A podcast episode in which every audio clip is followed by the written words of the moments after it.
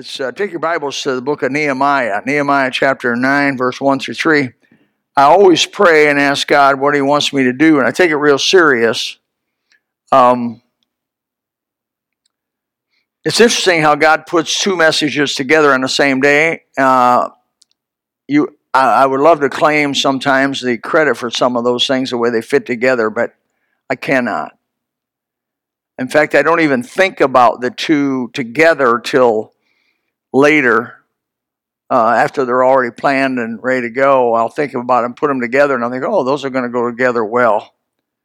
Our brother tonight, I did not know what he was going to start out the service with.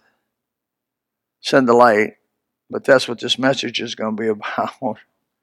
Again, the Holy Spirit. I've seen that hundreds of times. How God moves on the song leader to do a song which happens to be the wrong thing. We don't actually call it, we probably should, you know, be organized to call each other, but we we don't. We don't we don't call each other and say, What are you gonna do? I don't ask him what he's gonna wear. But um, Nehemiah, man, Nehemiah. The history of Nehemiah. Wow. Chapter 9 of Nehemiah may be one of the finest historical reviews of the children of Israel in the whole Old Testament. It probably is. I'm just going to stick my neck out. Pastor Lysell says it's the finest historical review of the history of the children of Israel in the Old Testament. You can go and read chapter 9 of Nehemiah and pretty well figure out what happened. Where what happened? What happened to them? By the time Nehemiah comes around, of course, these people have been in captivity. They were Jeremiah prophesied 70 years of captivity, one year for every year they didn't obey God and leaving the land lay follow. I wouldn't, it's a, don't misjudge. One thing don't do, don't misjudge God. Uh, don't think he's forgotten about something he's asked you to do just because you haven't gotten whooped for not doing it. Or, or maybe you haven't heard from him because, but you didn't do it and you, you, you may count his silence as he's just ignored it and let it go. Man, I'm telling you, that's just not the God of the Bible. If you learn anything about God on the 70 year captivity, you learn he's a great accountant. And a good accountant always watches their pennies, not their dollars. If, if you watch your pennies, you don't have to worry about your dollars. That's what I learned in two years of, co- of college accounting.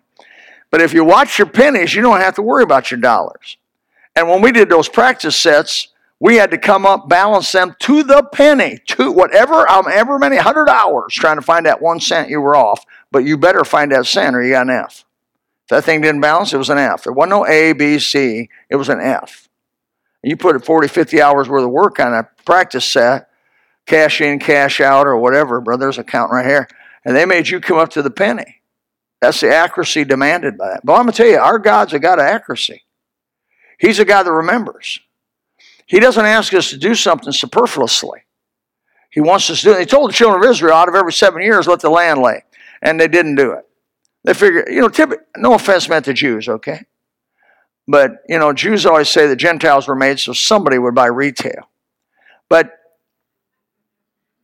I've just told that one too many times. But, but the, you know, I mean, uh, Jews are kind of, you know, they, they, they squeeze them pennies together. I mean, that's a typical reputation of Jew. Not all of them are probably this way, but as a nation, they're pretty tight with the with the funds. You know, they're pretty hard negotiators, and and money is big with them.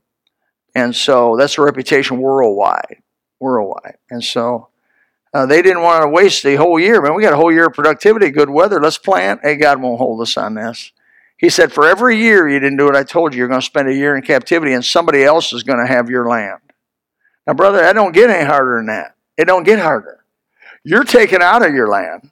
You're a slave, and all your labor goes to the benefit of somebody that is that owns you. Your land, which was your land, I gave it to you, now is going to be owned by them, and any profit out of that land is going to go to them because you didn't do what I asked you to do. My, my brothers and sisters in Christ, let's obey God. Let's take Him seriously. And let me say, now how many years? 490 years went by before He enforced that. How many generations is that? I didn't do the math on that. But generation being 40 years, divide that by 40, that's how many generations. A typical generation 40 years. So that's how many generations are involved 490 years. That's a whole lot of time going by, man. The people that paid for it were not the people who really sowed it. The people who sowed the disobedience were not the people who paid for it. And remember, what you do in your life oftentimes will going to trickle down to your children and to your grandchildren and to your children's children's children because that's just the way God does stuff. And so, if the best thing you can do for your kids, your grandkids, your great grandkids, your great great grandkids, which you're never going to see most of them, most most people don't even see their great grandchildren. You don't see your great great grandchildren, but rarely. You're gone. Uh, but it'll bless them, and you'll do things for them you won't even believe. Not by leaving them a bunch of money, not by leaving them property or or or leaving them your guns. Though that's not a bad thing. But it's going to be like by sowing righteousness and doing the right thing, obeying God. And God says, I love that, and I'm going to bless to the thousandth generation them that love me. The thousandth generation them that love me. Well, but I'll curse them to the third and fourth generation of them that hate me. And so that's just where God's at. The same God of the Old Testament, God of the New Testament. Well, anyways, Nehemiah they had been in captivity. God let them go back and rebuild the walls. They rebuilt the temple. Not much. It was a little small little thing, but it was humble, but it was a temple. They could reinstitute the sacrifices under Ezra. Under Nehemiah, they went back to rebuild the wall. They go back to rebuild the wall. It's absolutely supernatural, just like Trump getting elected. I hope you understand in 2017 you witnessed an outright miracle similar to the crossing of the Red Sea on dry ground. I am serious as I know how to be to you tonight. You didn't vote for Trump? I'm sorry. But I can tell you this that Trump getting in was against everything, everything that was predicted. I mean, there was 116 polls, 112 of them said he absolutely didn't. They said he did 92%, 98%, 98% chance of losing. I go back once in a while and just watch election night. Because I just want to see their faces when they go, This can't be. It's apocalypse. The end of the world as we know it. And I'm going, Amen, Amen, Amen, Amen. The end of your world, the end of your wicked, vile, transgender world. Whoa!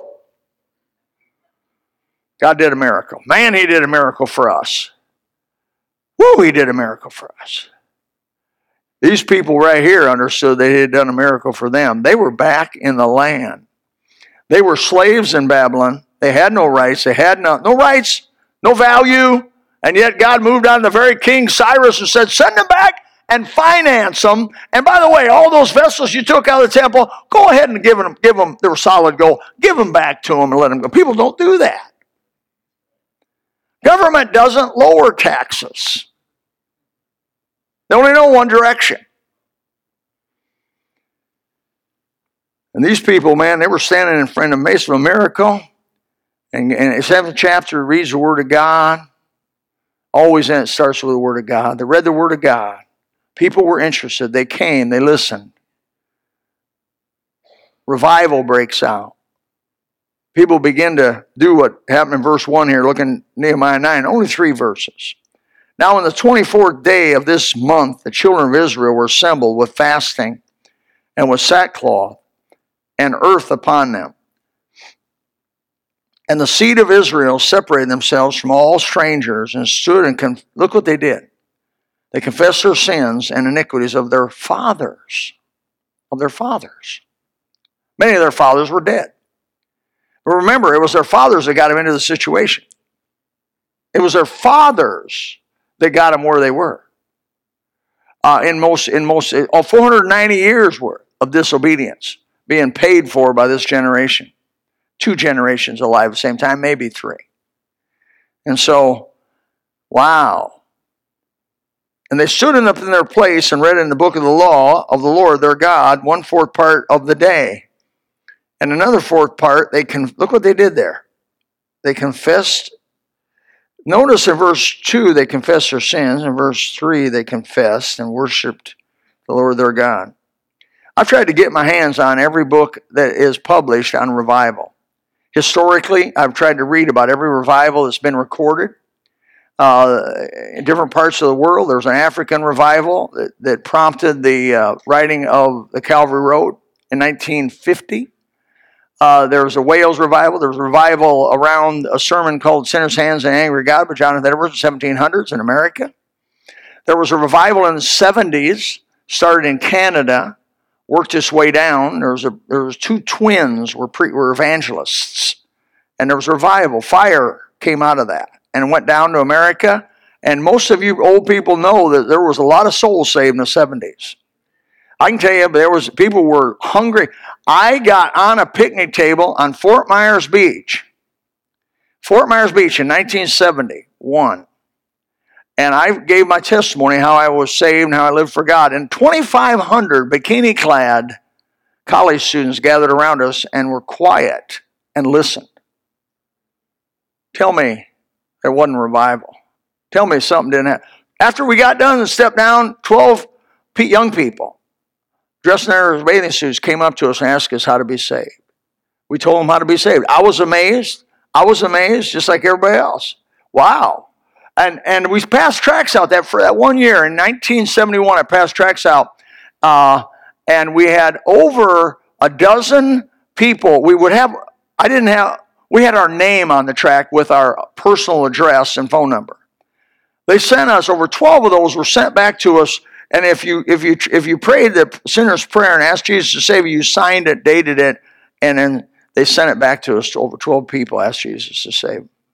You tell me that isn't a revival.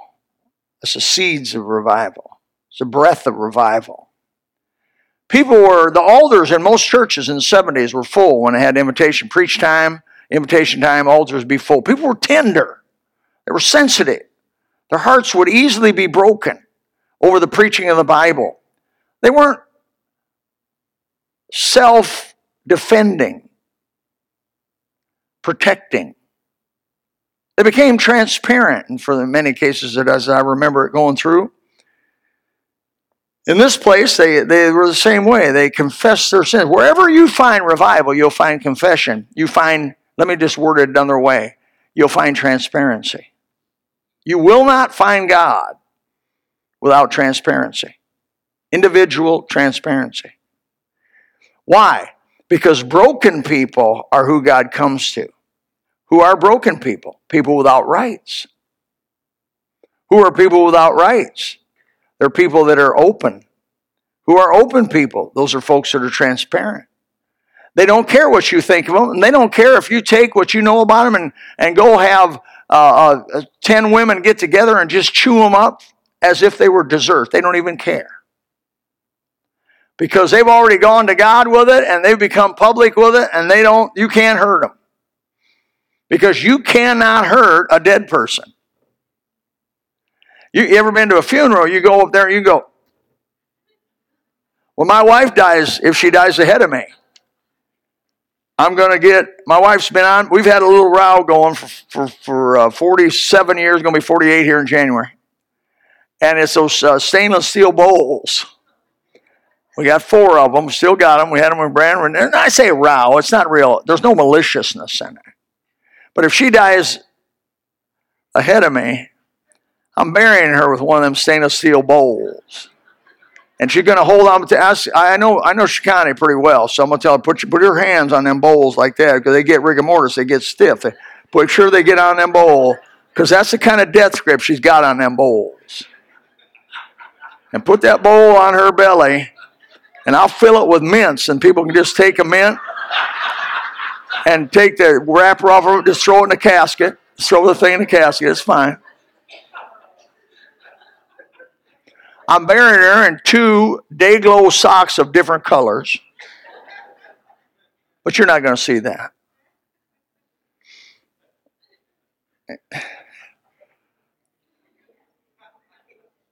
Well, there's no bitterness here. There's no bitterness. If you believe that, uh, I'm just kidding. I'm just lightening the moment. But I tell you, everybody, almost everybody wants freedom, and freedom is revival. Freedom is brokenness. You're free. You're free. I don't care what you know about me. I really don't. I mean, I care about you, and I care that I don't hurt you. But as far as my flaws go, I've confessed everything from this pulpit that I've done and some of the stuff my wife's done. And like I just did. And and I just want to be that way because I want God in his fullness no matter what. I want the Holy Spirit to be comfortable around me. I don't want him to come around me and be, ooh, ooh, that's distasteful. Ooh, that's, ooh, ooh, that bothers me. It, uh, once in a while, we have somebody come in off the street and, you know, they've slept outside. Their, their shoes have gotten wet and dried and wet and dried and wet and dried and wet and dried. T- t- tennis shoes, and they wear them without socks. You know what happens, don't you? Roadkill smells better. And when they walk in here, they want to blend in, but they ain't going to blend in. You know, they sit beside you and you're like, you're out to the next second. And I've seen it happen over and, and don't feel too bad about that because it's hard to, it's hard to handle. It's hard to handle. That's way we are when we got sin in our lives. We try, we ask God to come see it, sit beside it. He didn't go sit beside you. He go sit beside you. He's repelled by it. But when you have real revival, you smell good to God. There's a sweet savor, the Bible says, that goes up from us. A, a, smell of, of like a like the subtleness of a, of a deeply red rose. Ooh, that's got a good smell to it. You have freedom freedom of movement, freedom of decision making, freedom of opinion, freedom of speech, freedom of pain. And maybe more than anything, and what I want to talk about tonight is freedom of conscience. Revival allows you to get lots of freedom. It gives you freedom of one of the most big things that, let me tell you, if you're struggling in life, not with the normal problems that everybody has. We get sick, we have people not pay us, we have people rip us off. I mean, that's just normal stuff. But how do you handle all that is not normal. Now, people are going to do you dirty. They're going to stab you in the back. They're going to talk about you. I can just guarantee you that's going to happen. Don't be surprised by it. It's how you react to those things. Born again Christian, you can be broken and contrite and walk with God, and you're impervious to all of that. You cannot be harmed by what people say, what people think, what people want to do. It, they, they, you, you, you can't be hurt by it. You're, you're, you're laughing when, when, when other people would be crying because you're walking with God. Walking with God is a minute by minute, day by day thing. Freedom of conscience must come to walk with God. Only in and through Christ can one gain true freedom of conscience. Only, only through Christ. Um, the devil, how does the devil strip you of your freedom? Through sin. It's not a it's not real super complicated. He strips it, he strips you. You strip yourself because you you go along with it, right? But when you do that, and you realize you've gone along with him, your flesh, the world, the devil, and you've you violated God in some way. How do you know that? The Holy Spirit will go, mm. it's kind of a, mm. It's like when you get a muscle cramp at two in the morning. How do you know it? My wife once said, I'll be sleeping like a baby. I sleep light, but I sleep like a baby there. And my wife will go, oh, oh, oh, oh, jump out of bed, throw the covers off, ha, ha, stand on her. You get a cramp in your calf here, the best way to do it is stand on it. But boy, if you don't stand on it, your toes will do this. Or they'll go, the worst, they go this way. When the toes go back, oh, brother, and it ripped the muscle. Rip, it'll just literally rip the muscle, and you want it, you got to die to get better. How do you know when you violated God? Oh, oh. Your spirit twists within you. You lose your clear conscience. You lose that peace that passes all understanding that the God of peace wants to give you. You become irritable. I'm a pro at this. That is being irritable. Satan's a dirty fighter. He is such a dirty fighter. If you've committed something, he'll get you to commit something which would be considered a public sin or known by other folks. And he'll get you to try to privately confess it and get over it. And you can't do that. Public sin, public confession, private sin, private confession. That's the way it works in the Bible. You say, ah, I would be. When we were having revival, we had a little period of, of, of refreshing here to gospel in the 90s, the late 90s. And as a pastor, way I knew we had period of refreshing, why I knew, how I knew God had come, and, and because we had people come to my office and saying, Preacher, I've got to get something said. I got to get it off my conscience. I just got to get this off my conscience. I have struggled with this thing. Some of these people struggle with this stuff for 10, 12, 15 years. And they'd say, Preacher, I just got to get it off my conscience. Would you let me get in front of the folks and just tell them what I, what I need to tell them? In one year, we had five women that had been sexually abused when they were young. Nobody knew it but the one who abused them and God. And they'd held bitterness for that abuser.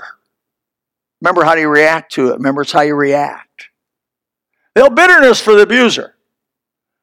And it had affected and it had offended the Holy Spirit. And why had it offended the Holy Spirit? Because He's forgiven you as much or more than what you won't forgive them. Forgive me my trespasses as I forgive those who trespass against me. I pray that every day. And sometimes I pray it with a little bit of a lump right here because I kind of want to see them.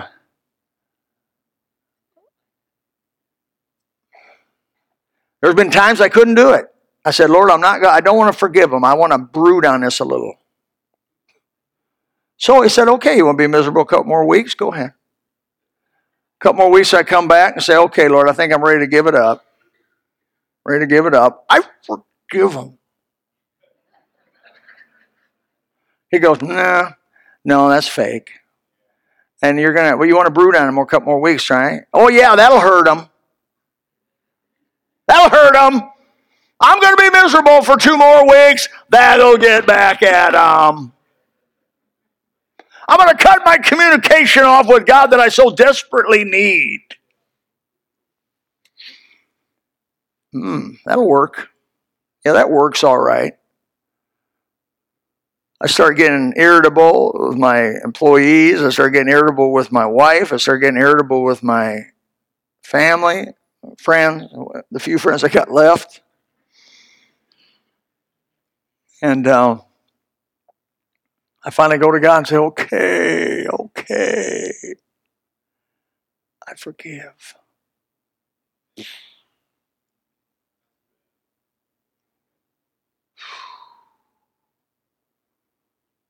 I think I've felt what that mighty rushing wind is that came into them 120. It's like going outside in the morning right now. It's the our uh, brother Lloyd, the Canadian friend, said that pure Canadian New Brunswick air has come down to us. I don't know, but I don't know how, about how true that is, but it must be so. I go outside and I just go outside in the morning right now and I go. This is what I want to feel in July.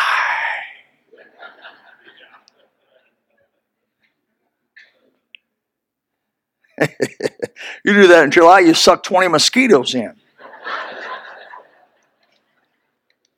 You ain't going to do it. The folks here in, Nehemiah chapter 9, verse 1 through 3, they made public confession. The folks that came down to, to be baptized at John the Baptist made public confession. You go where you want to go, and you try to you try to deny this all you want to deny. It's to your own demise. that you cannot be right with God until you get clean with everybody. Horizontally and vertically. First ten commandments are, are vertical, getting clean with God. The, the, six, the next six commandments are horizontal. God cares a lot about your horizontal relationships, your people to people relationships, doesn't He? He gave six commands about them, only four on your vertical relationship with Him. He said, if you don't love your brother who you see, you don't you tell me or anybody else you love God who you don't see. Don't do it. Quit it. Quit trying to play religion. Quit trying to play like you got spiritual uh, insight if if you don't love your brother. Yeah, but Lord, you don't know. Oh, yeah, you do know who they are. Nowhere you're going to be able to go. People say, well, don't air your dirty laundry, brother. That's pride. That smacks of pride. That whole statement smacks of pride. You can't read about a revival that people didn't get up and confess. They got up and confess they had stolen things and nobody. They got up and confess they had. Uh, we had a guy come up here one night and confess he burned his house down, collect insurance money. That had been on that man's conscience for years. 20, I think it was 20 years. Yes, it was 20 years that was on that man's conscience. He needed some money. He burned his house down and collected the insurance money. Happens to be a felony, by the way. And so I looked at him and I go, Ooh, clear conscience may cost you jail for this, but that's okay. Better to have a clear conscience in a prison than to have a defiled conscience at your house. By the way, he called the insurance company. And I have to give him credit. He called the insurance company and said, Look, I burnt the house down on purpose. I collected the money 20 years ago. They said it's water under the bridge. Forget about it.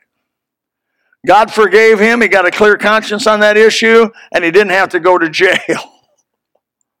wow. But even if he did go to jail, it'd be worth it. I don't want to live this life, this brief thing called life, without being right with the living God. I'm not talking about being saved, I'm talking about being sanctified. I'm talking about my day by day walk. He walks with me and he talks with me and he tells me I'm his own. I want to be able to sing that and mean it. These people during Nehemiah's time, these Jews, man, they had been hard-hearted, man. Their forefathers had just resisted every every. He sent prophets rising up early and saying they resisted, they resisted, they resisted.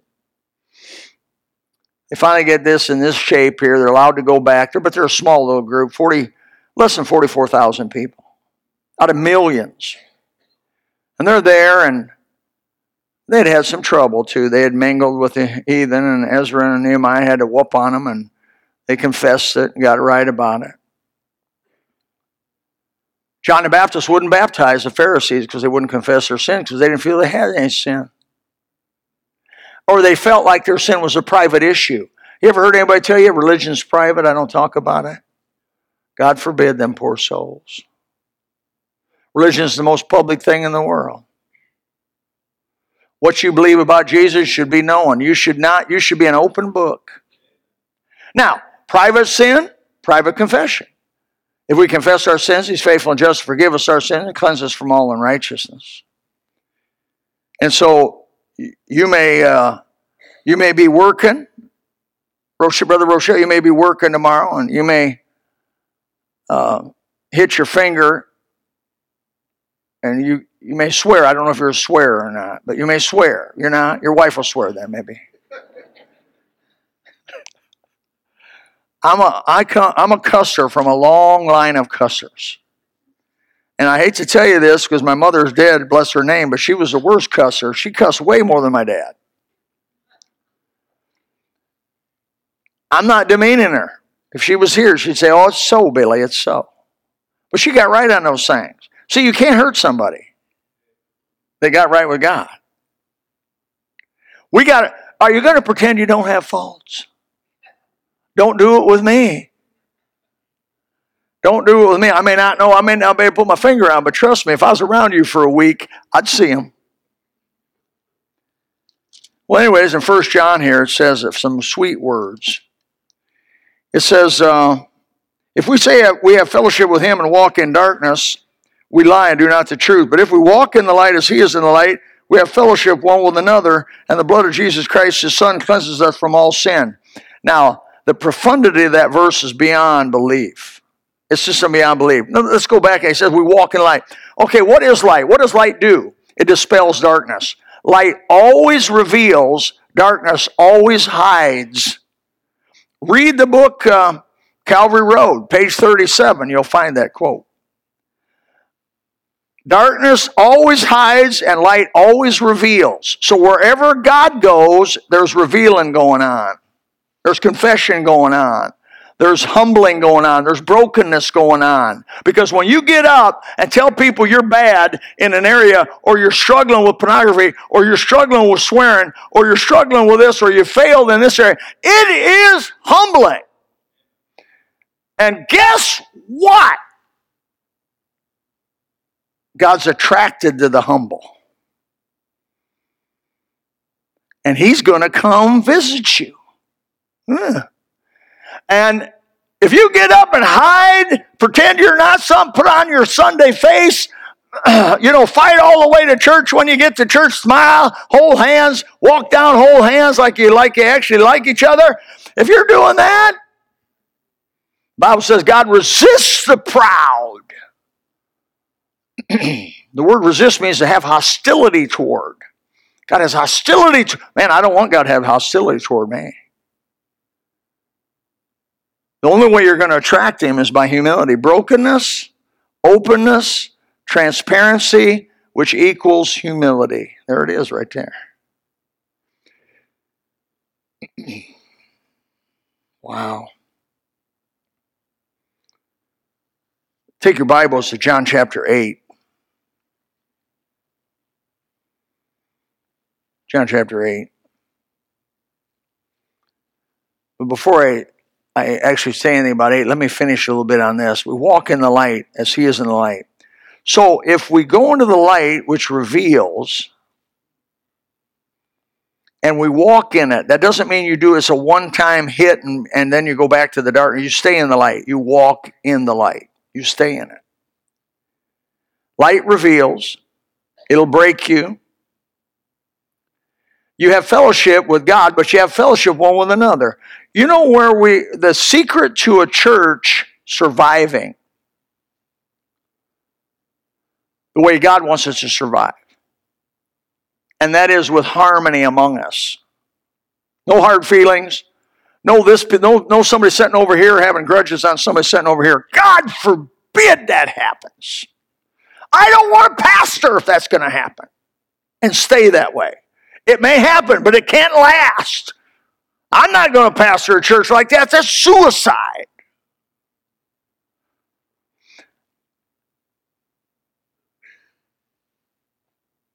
If we have if we walk in the light as he in the light, we have fellowship one with another, right? That means we that conditions us getting along.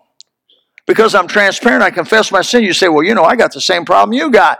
And we shake each other's hands and say, Well, we'll pray for each other and we'll hold each other up.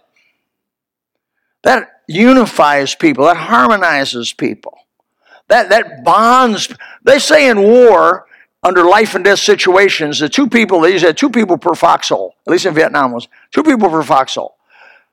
Those two people would have lifelong, if they lived, they'd have lifelong bonds together because they, they were at the point of death for each other. My dad was in the same situation. And that stress and, and when you get right with God and, and you make things known that need to be known and, and ask God to forgive and He cleanses you and washes you and fills you with the blessed Holy Spirit, you have unity with Him and you have unity with me and you have unity with you. You're not talking bad about other people because you're bad. You're not judging other people harshly. Why? Because that fickle finger of fate will go back to you. You'll get judged. Amen. It's good to admit you got an anger problem.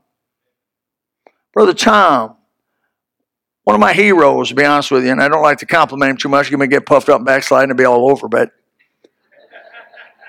But brother Tom had trouble with his fourth, with his third, third girl. The fourth girl's been pretty good. The third girl was a little rough. And brother Tom, can I tell this? He took her to uh, uh, Sam Davidson, and uh, took the girl away. It was out of state. It was up somewhere up north, and took her took her up there to get her help. So he goes to this meeting with this pastor, and this pastor meets him. Pretty soon, the pastor says, uh, "Pastor puts a fickle finger of fate on Tom.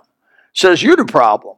Oh no, wait a minute! I brought my daughter up here to get her fixed because you got this, and I'm, and I'm, you know, I'm not telling probably the way it ought to be told. But if you want more about it, then call him. but the bottom line was, the guy says you got a problem, and that problem's translating to your daughter, and that's why she's bitter and all that. And I'm like, Tom's like, man, me? It isn't easy to see. It was anger, anger problem. Anger will drive everybody away from you. Well, it's good to get out in front of a group of people, and Tom wouldn't mind doing it. Say, you know, I've got an anger problem, and God's been helping me, and I've got victory by the grace of God. The more you confess it, the more it's made known, the more you disarm the darkness, the more you disarm the power of darkness. What's the devil got on you? What skeletons in your closet? Man, I just pull the skeletons out, man. Don't let them. I say, you, you, you ain't getting me. I'm pulling them out. I'm pulling them out. I'm going to tell people about them. I got this skeleton, that skeleton. I had this problem and that problem. Pretty soon he's got nothing to fight with. God says, Oh, I like that. Why? That's like my son. That's like my son. And if we look at there in verse 7, if we walk in light as he is in light, we have fellowship one with another. And the blood of Jesus Christ, his son, cleanses us from all sin. God will come in and cleanse you and give you everything that goes with that. Folks, this is a secret, which is not a secret of how to have a victorious Christian life tonight. I don't want to limp my way through the Christian experience. And and and, uh, and and man, I pray regularly, Lord Jesus, don't let me go through this. And then when I get old, I'm not there yet, but when I get old, look back and say, "Oh, I missed it. I missed it. I don't want to go back. I don't want to look back, Doc, and say I missed it when it's too late to it's too late." I started praying that in my teens. Don't let me miss it. Oh, he'll answer your prayer. He'll answer. He'll come to you. Think of the woman caught in adultery here in John 8. By the way, if I may say this, John 8, 1 through 11 is not in many of the modern versions. And if it is in there, they diminish it with a note saying, well, this ain't found in the most ancient manuscripts. Well, the, I beg to differ on that. That is a lie from hell. It is found in the family of the received text, which was used all the way up through the translation in 1611, and it's there.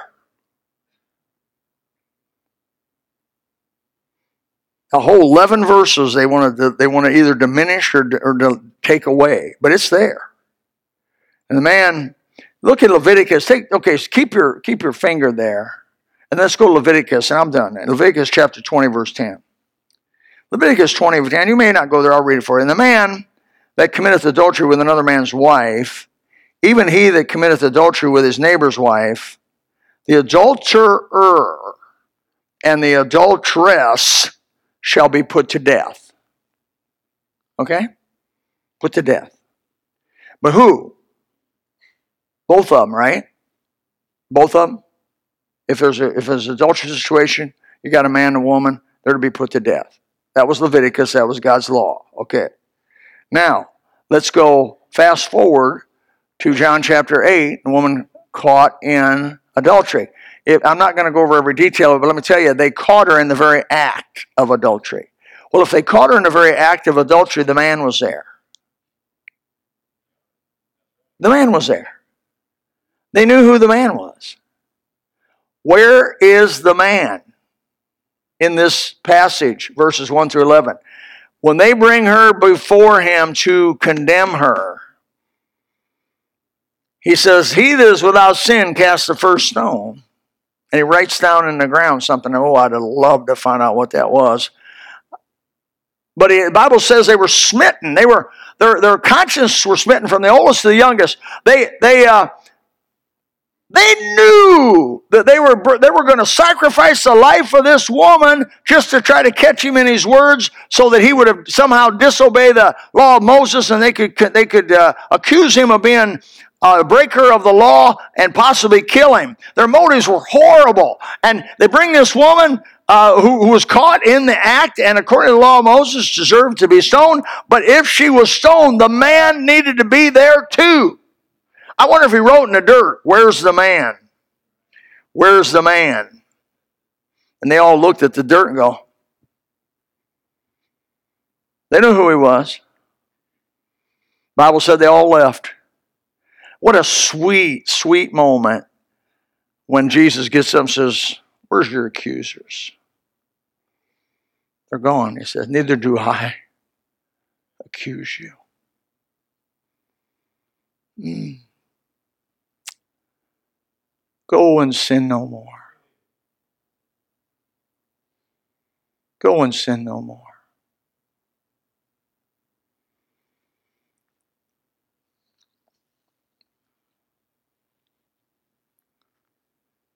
You can go on and on. Thing has no, there's so many places in Scripture. Don't give up your conscience, your clear conscience. Well, if you don't have one, get it. But don't give it up once you get it. And if you give it up immediately, gain it back. If we confess our sins, He's faithful and just to forgive us our sins. That's private confession. That's things you do. That's the brother Rochelle uh, stumbles over something. His wife swears, and she's got to get right with God. Really, not not all of us. Brother, if you've committed adultery on your wife, it's public matter because there's another person. Obviously, in adultery, there's a third person probably that third person has told the fourth person, which has told the fifth person, which has told eight people, which 105, 200 people know about it. You think, oh, nobody knows about it. If I was you, I'd get up in front of the group at Old Gospel Baptist and say, you know, I struggled and I committed adultery such and such a time, and I want to be free. Wow. I want to be free. Or I've struggled with, you get up, maybe you get up and say, I've struggled with pornography for 20 years or five years or two years, but I want to be free. To the point I'll let you know public sin. Public. Private, don't do it. And you don't ever go into detail. No go, no gory details. Just what the Bible calls it. People come to me and say that in the 90s when we were having the wind of God here at the gospel, and we were these people were coming to me and saying, Preacher, I want to be free. I want to be free. I'd say, Well, hey, you're welcome to get up and tell the folks what, what what's going on. I you know, and they, they would. It would be simple, short, less than sometimes less than 30 seconds. And there was nobody at gospel would condemn them. For he that's without sin cast the first stone. Nobody else is going to be casting those stones. I've been around you folks enough to know that you ain't no sinless group of people. I had one person come here one time. I went and visit him on Thursday night and said, We'd like to I thank you for visiting Gospel Baptist. He says, Well, we don't feel like we fit in at gospel. The people there are just too perfect. After I got over the initial shock, I said, Why do you say that? And he said, Man, look on Sunday, they come in, they're all dressed up real nice, and they got their little families, you know, kid, when everybody's smiling, shaking hands, and being happy. I said, You don't know the people of gospel. They fight like cats and dogs. Half our church been released from prison. I was just talking about the women.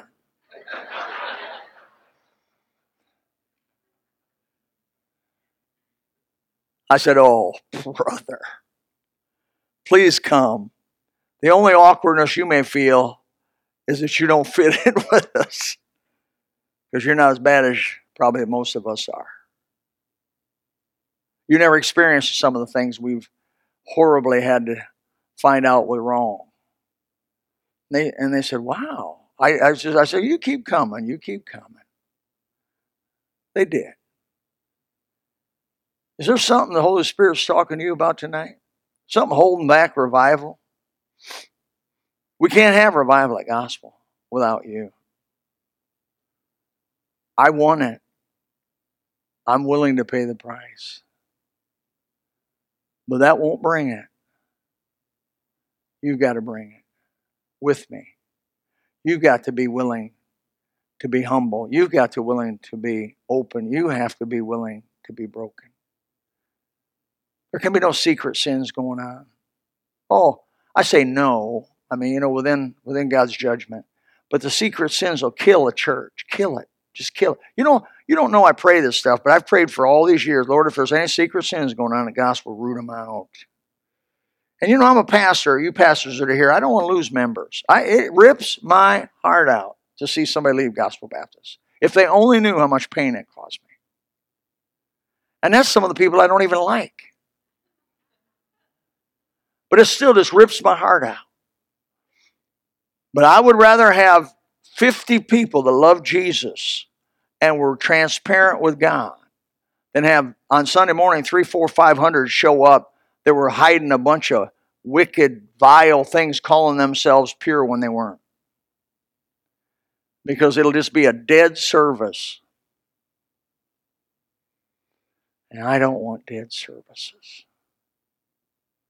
Mm, I want to see God. I hope you read some of those books I encourage you to read. I hope you do. I hope you get the Calvary Road and read it this year. I hope you get Pursuit of God and read it this year. I hope you get the green letters and read it this year. I read read it before. Read it again. Read it again. You'll be glad you did. Father, help us. May the Spirit of the living God come. I feel so inadequate in so many ways to preach this. I feel like Paul, I feel I feel like I call myself the chief sinner. What am I doing? Father, Father God, you know my faults, man. You know them. You know me. You see me from afar off. Father, I just ask that you would help these folks in 2018 to be real with you.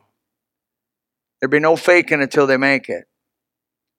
That they would become, they would go against their natural fleshly tendencies, that they would rip the flesh to shreds, that they would rip the fears of the flesh and the anger of the flesh and the misgivings of the flesh to shreds through the power of the blessed Holy Spirit in the light of the gospel. Let us walk in the light as you were in the light. Help us, O Father, to see it.